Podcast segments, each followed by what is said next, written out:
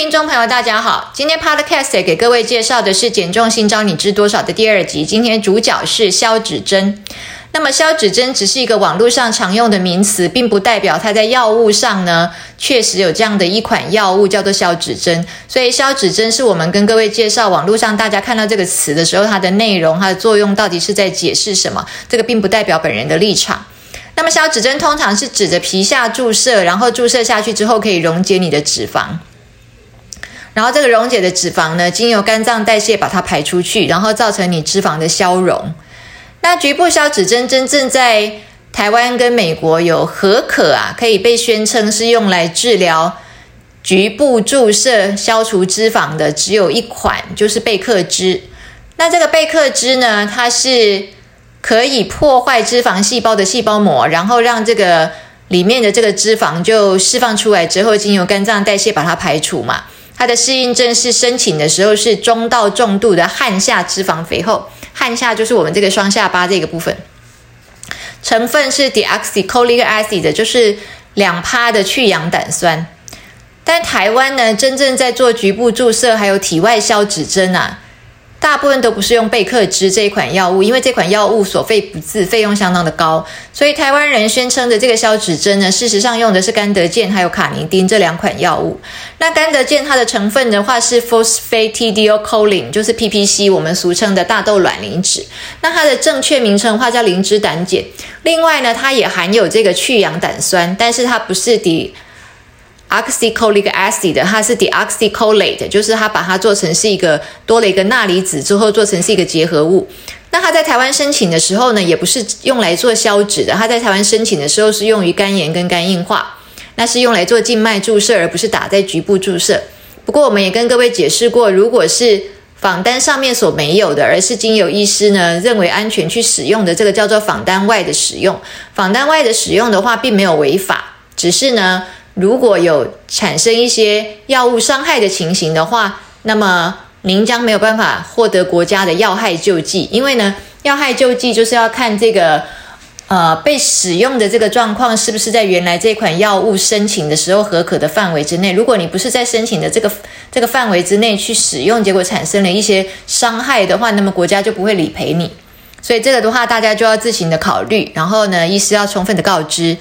那我们来看一下，虽然在台湾 l i p o d i s o l v e 这个药呢，并没有被合可用来做消脂，可是事实上我们在期刊里面，二零一二年的期刊里面，我们可以找到呢，它在做这个身体的这个呃体雕啊，就体型雕塑的时候呢，确实呢，这个就是用 phosphatidylcholine 以及 deoxycholate 这两款一起来使用的哦。那么这个成分就跟我们刚刚讲的那个药是一样的，那它确实是在。医学期刊上面是有这样的报道，用来做这个体型雕塑，也就是局部的消脂的意思啊。那另外刚刚讲还有另外一款台湾人常用的，在局部注射啊，就是体外的消脂啊，哪哪里脂肪厚就打哪里的，这个是另外这个叫卡尼丁。那卡尼丁它的成分的话是左旋肉肉碱 （L-carnitine）。在台湾申请合可的也是属于静脉注射，并且它的项目是作用于先天遗传卡尼丁缺乏。那这个可能跟大家就觉得就很纳闷了，这感觉跟消子昂八竿子打不着一样哦，就是好像没有什么关系这样。那这主要是因为呢，呃，卡尼丁本身这一款药啊，它确实它就是在运送我们的脂肪哦。那它虽然在台湾申请的时候，它是用在这个先天性的有遗传疾病的卡尼丁缺乏，但是它本身这个 carnitine 这个东西呢，它就有运送脂肪，并且可以呃把这个脂肪呢从从这个血液里面把它运到我们的立腺体里面，然后让它让它去成为这个制造能量的燃料。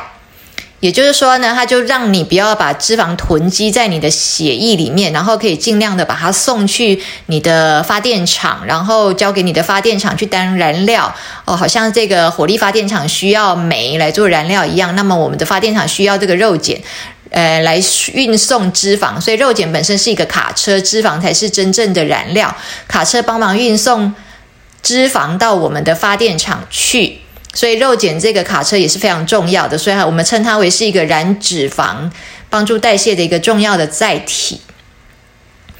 好，那这是跟各位介绍到说，事实上在医学期刊里面也认为呢，卡尼丁它事实上是有帮助燃烧脂肪的这个效果，但它就不是溶解脂肪，它是属于帮助脂肪代谢。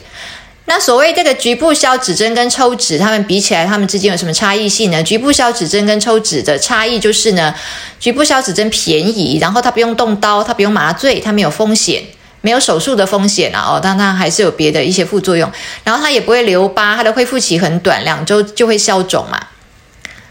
然后我们来看一下呢，但是副作用可能会怎么样呢？副作用可能会淤青啊、肿胀啊、很疼痛啊，然后硬一块啊。那如果真的是再做的再更不好一点的话，可能就坏死啊、脱毛啊，这些都会。那哪一些情况呢就不适合用这个局部注射来消脂呢？比如说你要注射部位刚好有伤口啊、有感染啊，你有打过填充物啊、玻尿酸啊、少女针啊这些东西。然后如果未成年或者儿童或是妊娠期、哺乳期的妇女也都不合适哦。大豆过敏跟癫痫发作都不合适。因为我们刚刚讲这个 Lipodissolve 甘得健，它是一个呃 PPC 嘛，含有大豆卵磷脂嘛。如果对大豆过敏，当然就不合适啊。那肾功能不好也不合适。如果已经在做洗肾的，当然就不不适合嘛。那我们再看一下，就是台湾还有另外一种不是局部注射的消脂针，而是称之为消脂点滴。消脂点滴一样啊，也是用这个去氧胆酸跟左旋肉卷肉碱这里一两这两款药物。那去氧胆酸的话，就是刚刚跟各位讲，它就是可以破坏这个脂肪细胞。然后让脂肪溶解，可是它如果打在点滴里面的话呢，它是可以抑制肝脏啊对于这个长链脂肪酸的吸收，就是它可以改善脂肪肝，不要让你的长链脂肪酸往你的肝脏去囤积。那左旋肉碱的话，刚刚有讲到，因为它是一个运送脂肪的一个良好的载体嘛，它是它是一辆卡车嘛，所以它就是也可以帮助你把这个脂肪呢从你的血液当中运走。所以他们呢，就是会有一些消除血脂肪的一些效果，改善脂肪肝的一些效果哦，有这些效果这样子哦。所以呢，如果是用在体内的话，清除脂肪啊，但是呢，坊间就是把它取一个很好听的名字，叫做消脂点滴，这样。好，那今天就是跟各位介绍到这里。那这个宣称消脂效果，这个都不代表本人的立场，只是跟各位做一个医学的分享。